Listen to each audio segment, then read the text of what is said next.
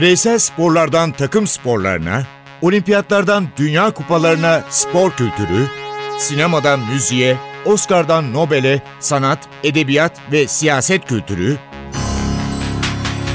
ve dünya tarihinin unutulmazlarıyla ilgili konuşulanlar, olayların perde arkası, yorumlar, sorular ve yanıtlar.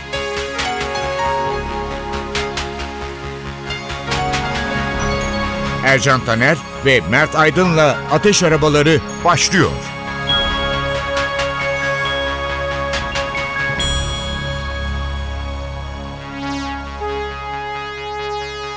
Ve bir ateş arabalarında daha sizlerle birlikteyiz. Bu programda artık önümüzdeki sezon Avrupa sahalarında seyredemeyeceğimiz çok önemli isimler var. Onlarla bir giriş yapalım dedim. Önce Didier Drogba'dan bahsedeceğiz. Evet, onu Avrupa sahalarında görebiliriz aslında. Belli değil yani onun ne yapacağı. Belki ama ben futbol ama bıraktım Ameri- diyor bu sefer. Evet, Amerika'ya da gidebilir. Daha yüksek evet. bir şans herhalde. Gerrard gibi Amerika'ya gitmesi. Evet olabilir olabilir. Bu oyuncular ne yaptılar şimdiye kadar? E, dünya futbolunda neler gösterdiler? Özellikle Drogba'nın hikayesi çok önemli. Ve ilk yılları çok önemli bence. Çünkü Drogba futbola çok erken yaşında başlayıp profesyonelliğe çok erken yaşta imza atmıyor. 15 yaşında Fransa'da yarı profesyonel olarak başlıyor ki 15 yaş futbol için zor bir yaş. Ya şu var zaten e, fil diş sahilinde dünyaya geliyor ama daha sonra çok küçük yaşta 6 yaşında sanırım e, Fransa'ya gidiyor ailesinin yanına ve dediğin gibi 15 yaşında da adım atıyor. Ve sağ bek olarak daha sonra hücuma geçiyor. 2003 yılında Marsilya formasıyla Drogba'yı izlemeye başlıyoruz. Orada attığı 19 gol bütün dikkatlerin üzerine çekilmesine sebep oluyor. Ve tabii ki e, Marsilya'dayken onu fark eden bir adam var. E, o adam da aslında o sırada Porto'nun teknik direktörü. Ama orada tespitini yapıyor ve e, onu Chelsea'nin başına geçtiğinde transfer ediyor. Abramovich. Hayır. Abramovich tabii. Yani parayı veren ve transfer eden Abramovich tabii ki ya, ama tabii ki. onu keşfeden adam tabii ki Jose Mourinho. Jose Mourinho'nun keşfi Abramovich'in o yıllardaki büyük sermayesi. Dünya Abramovich'le birlikte Real Madrid'de bir ara 1950'li yıllarda bunu görüyordu dünya. Kont Bernabeu dünyanın en iyi oyuncularını kadrosuna katardı. Bu kez bir Rus sahneye çıktı Abramovich ve dünyada kim önemli oyuncuysa, kim pahalıysa hepsini Chelsea'ye aldı. Bunlardan biri de Drogba'ydı. Evet ama şunu söylemek lazım ki Drogba Marsilya'dayken yıldızdı ama dünya yıldızı olmasını Chelsea'ye borçlu. Yani belki de hani Chelsea'ye ilk geldiğinde acaba işte Premier Lig'de başarabilir mi başaramaz mı diye insanların kafasında soru işaretleri vardı.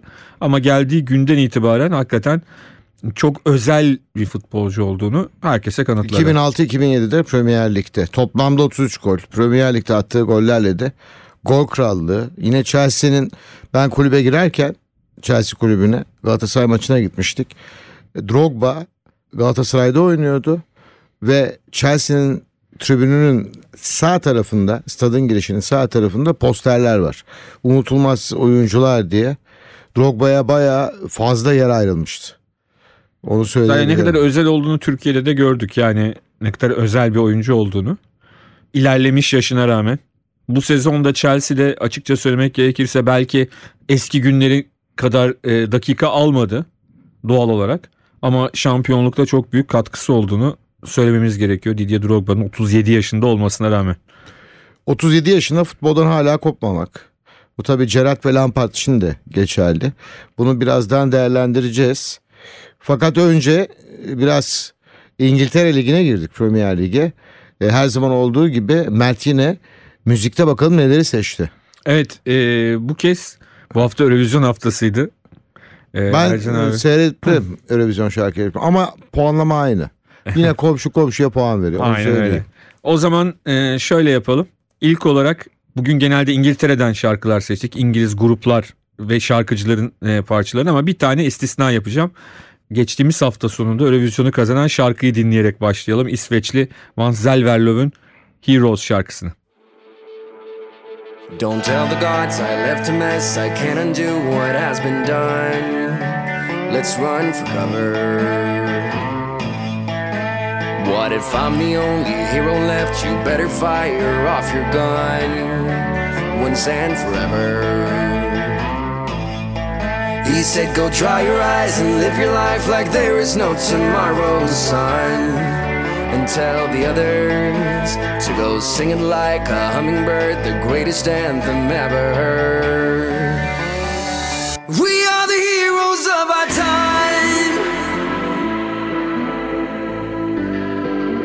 But we're dancing with the demons in our minds.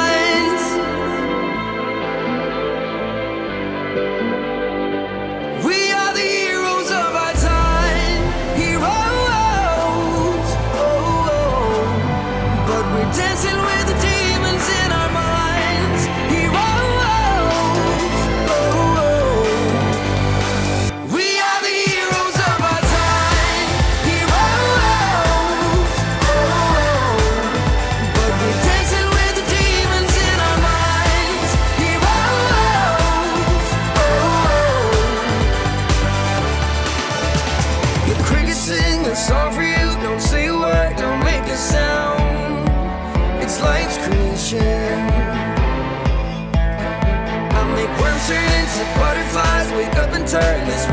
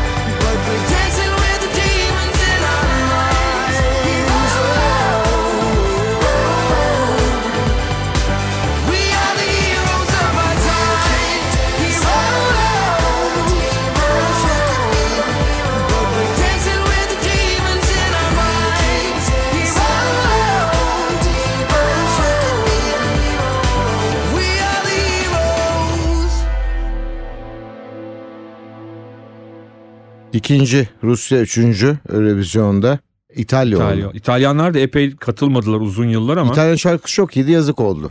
Komşu politikasının Evet. kurbanı oldu öyle söyleyebilirim. ya galiba artık şöyle bir şey var. O tip ülkelerin birinci olmaması için şarkıların hakikaten çok kötü olması ya da bazı şarkıların artık başka ülkelerin şarkılarının çok çok iyi olması lazım ki o zaman herkesten puan alsınlar ve böylece kazanabilsinler. Ve John Nash New Jersey eşiyle beraber bir trafik kazası. Şimdi diyeceksiniz John Nash kim? A Beautiful Mind. Ödüllere doymayan, Türkçesi akıl oyunları olan film. Futbolun içinde matematik var mı yok mu hep tartışılır.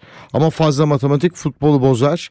Ama John Nash uzun süre hem hastalığıyla da mücadele edip Hollywood'un yine unutulmaz filmlerinden birine esin kaynağı oldu.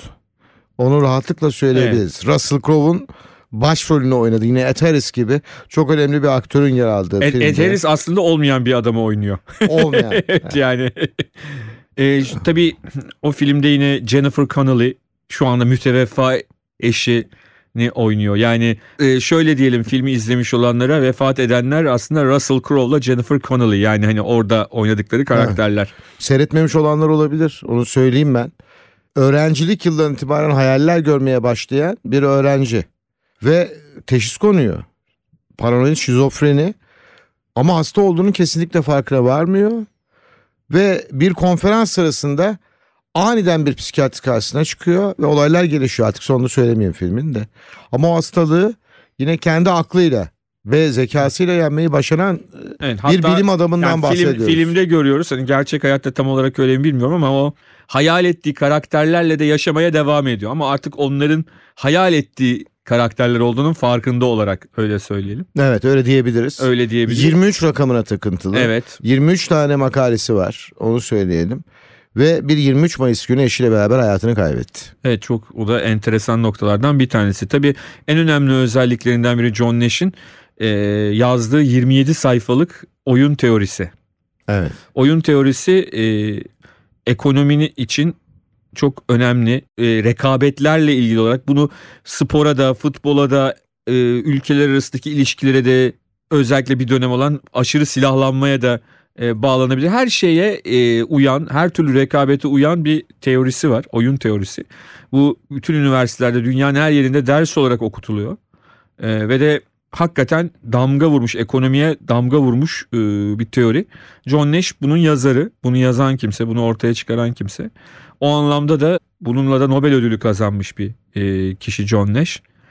Yani şimdi tabii ki yani işte 86 yaşındaydı. Yani Yıllar 80 geçmişti. ölebilir doğal olarak herkesin e, bir eceli var ama hani bu şekilde ölmesi çok şey geliyor insana. Ve 23'ünde. Acı geliyor. Hani 23 tane 23'ünde. makale. Aynen 23 öyle. Mayıs'ta. Aynen öyle. Filmi seyretmeyenler için tekrar söyleyeyim. En iyi yönetmen Oscar ödülünü aldı. 2002 yılı. En iyi film Oscar ödülü var. En iyi uyarlama. En iyi yardımcı kadın oyuncu. Jennifer Connelly o zaten. En iyi orijinal müzik. En iyi kurgu. Ama en iyi erkek oyuncuyu vermediler. Çünkü bir sene önce Russell Crowe'a yine Oscar vermişlerdi. Fakat Russell Crowe Denzel Washington mı almıştı o sene 2002 galiba? galiba. Ne filmiydi? Devriye miydi? Öyle Evet evet evet. evet. O filmi aldılar. 2002 yılında İngiliz Akademi Ödülünü aldı Russell Crowe. Ya İngilizler ben bari sana ödül verelim dediler. Bir de en iyi Altın Küre'de e, erkek oyuncu ödülünü aldı ama bence Oscar almalıydı. Film hala gözlerimin önünde. Fazla olur diye vermediler. Daha önce halbuki veriyorlardı Oscar'ı öyle. Ama yani e, çok özel ve güzel bir film onu da söyleyelim seyretmemiş olanlara. John Nash'in anısına bir daha seyredilebilir seyredenler de.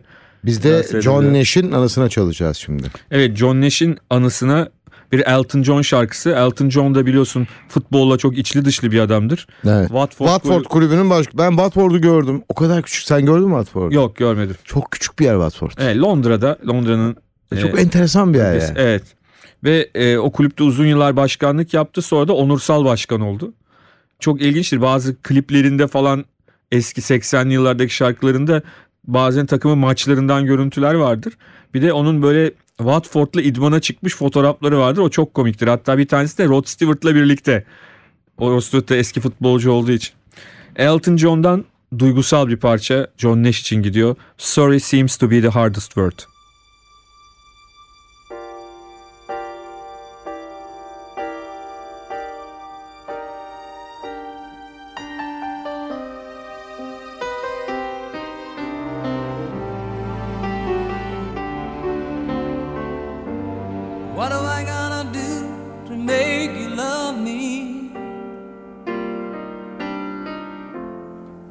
I gonna do to make you care?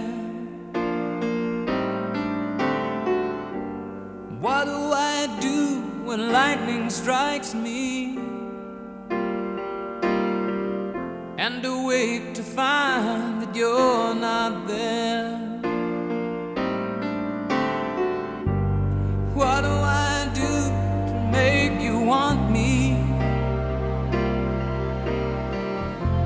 I gotta do to be heard? What do I say when it's all over? Sorry seems to be the hardest word. It's sad, so, so sad. It's a sad, sad situation, getting more and more absurd.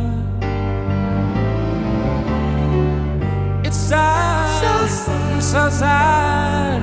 Why can't we talk it over? Oh, it seems to me that sorry seems to be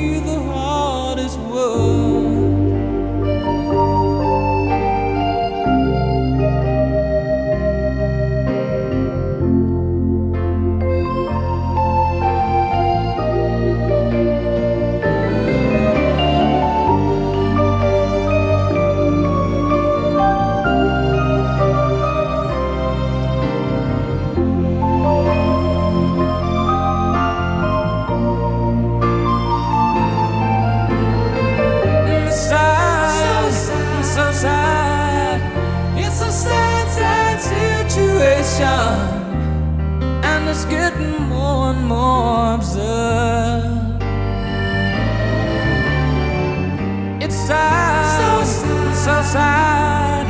Why can't we talk it over? Oh, it seems to me that sorry seems to be the hardest word. What do I do to make you love me? Oh, what do I gotta do to be heard?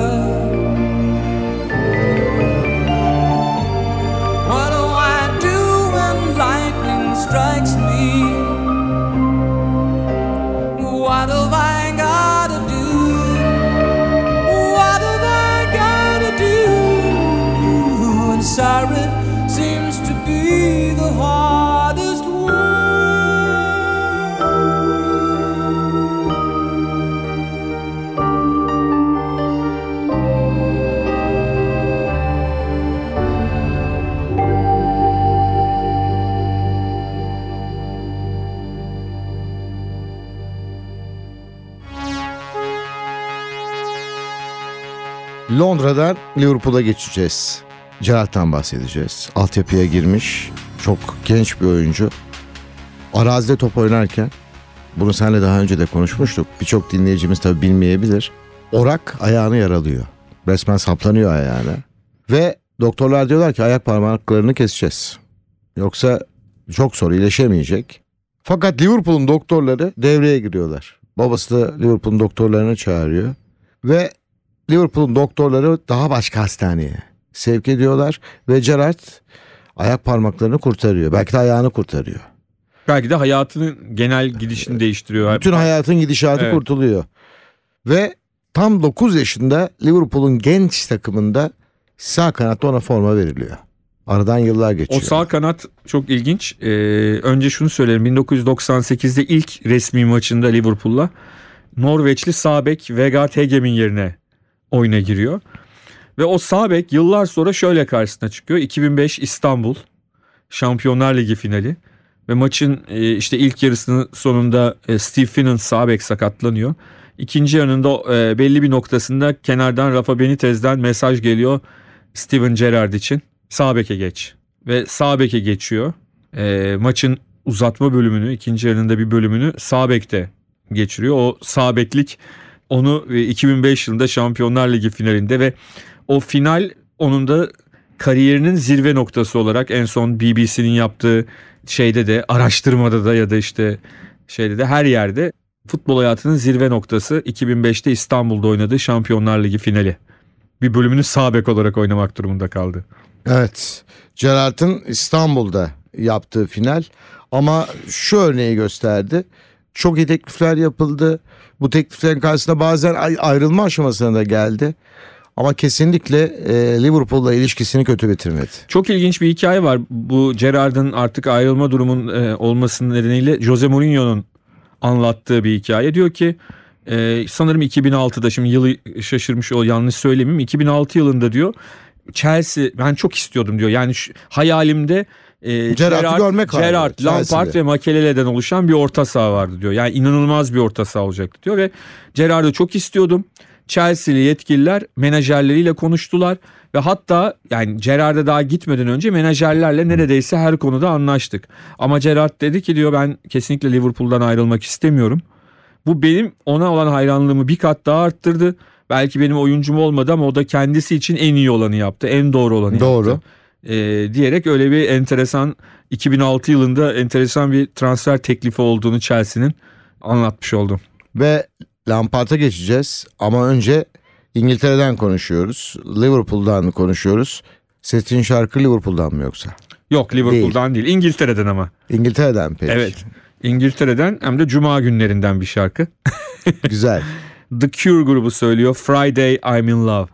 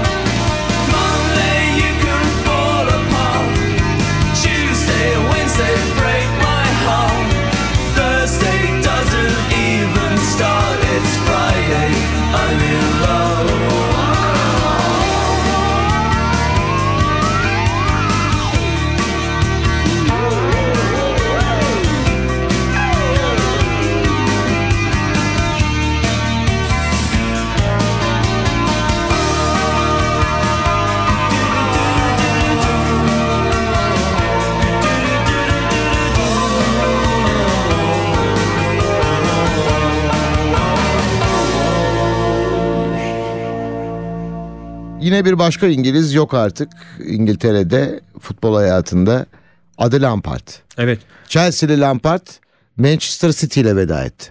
İlginç hatta direkt Amerika'ya gitmesi beklenirken City ile bir anlaşma yaptı. Tabii Frank Lampard Gerrard'dan biraz daha farklı. Frank Lampard'ın aileden futbolcu olduğunu söylemek lazım. Babası West Ham'dı Aynı ismi taşıyor o da Frank Lampard Evet. Senior, Frank Lampard Junior. ve bu yüzden de West Ham'la başlıyor futbola. Doğal olarak ve tabii ki çok önemli bir isim var. Belki Frank Lampard Senior'ın adını duymayanlar vardır. Çünkü daha çok 70'lerin İngiliz futbolunu takip edenler onun futbolculuğunu hatırlıyor olabilir ama Ya 70'lerden Gordon Banks unutulmaz mesela kaleci. Frank Lampard'ın dayısı dünya futbolunda hatta İngiliz futbolunda dünya futbolunda çok tanınan bir isim. O da futbolculuğundan çok teknik adamlığıyla Harry Redknapp dayısı Frank Lampard'ın.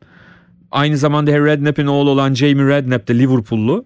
E, o da kuzeni. Yani ailece aslında futbolun içinden geliyorlar. Bunu e, belirtmek lazım. Lampard'a baktığımız zaman yine İngiltere Premier Lig'de orta alanda görev yapıp en çok gol atan oyunculardan biri olduğunu da rahatlıkla söyleyebiliriz. Ee, bu da onun ne kadar büyük bir orta alan oyuncusu olduğunu bizlere göstermekte. Ve biz şimdi e, az önce Mert söylemedi de biraz bir tıslayayım ben Let It Be.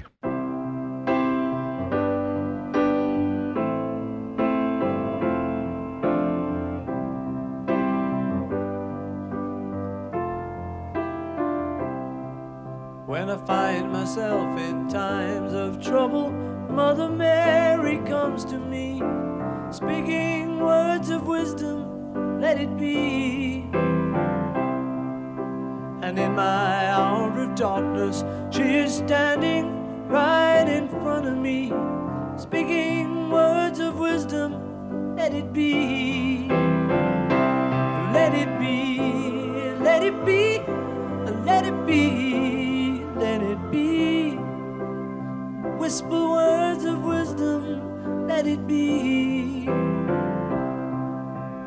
When the broken hearted people living in the world agree, there will be an answer, let it be. For though they may be parted, there is still a chance that they will see. There will be an answer, let it be.